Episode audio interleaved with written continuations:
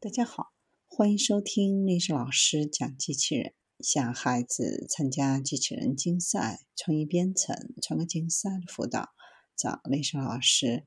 欢迎添加微信号幺五三五三五九二零六八，或搜索钉钉群三五三二八四三。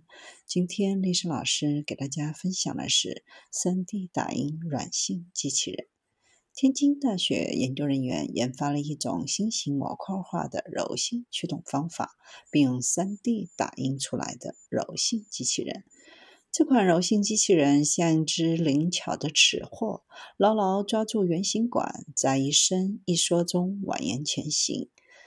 软性机器人因较高的柔性和对人体安全等优点，近几年得到了持续广泛的关注。3D 打印的优势是制造复杂形体、复杂结构，不需要后续加工，可一次成型。打印免组装结构是 3D 打印技术制造软性机器人近年来比较典型的应用。天津大学研究团队提出了一种基于薄膜气缸的新型模块化柔性驱动方法。并通过根据具体应用改变排列组合方式以及合理布置连接方案，将其应用于人工肌肉和管道爬行机器人当中。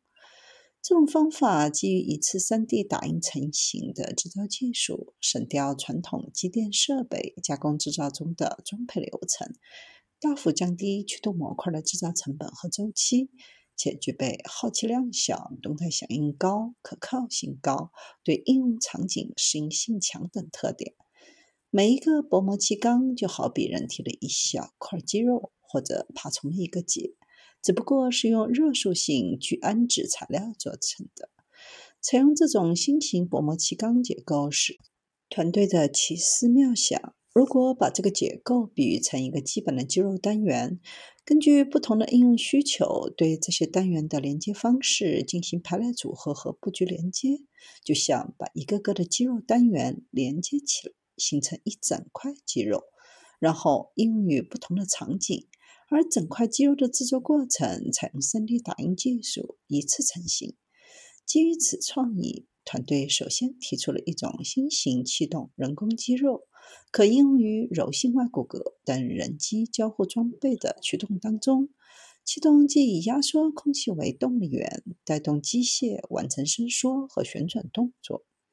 与传统气动人工肌肉相比，突出的特点是不会产生厚度方向的膨胀，从而避免对人体的挤压。研究人员还提出了一种新型气动管道爬行机器人。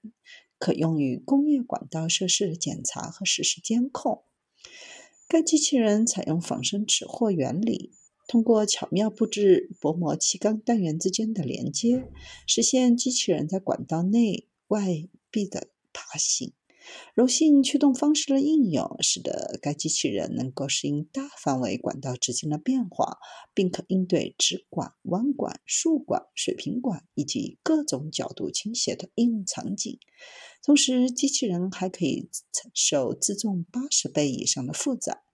因为采用了气动的方法驱动，软性机器人只能拖着长长的气管尾巴来工作。如果将传感器集成到设备当中，也就能去掉这些气管尾巴，使机器人更加独立、精致。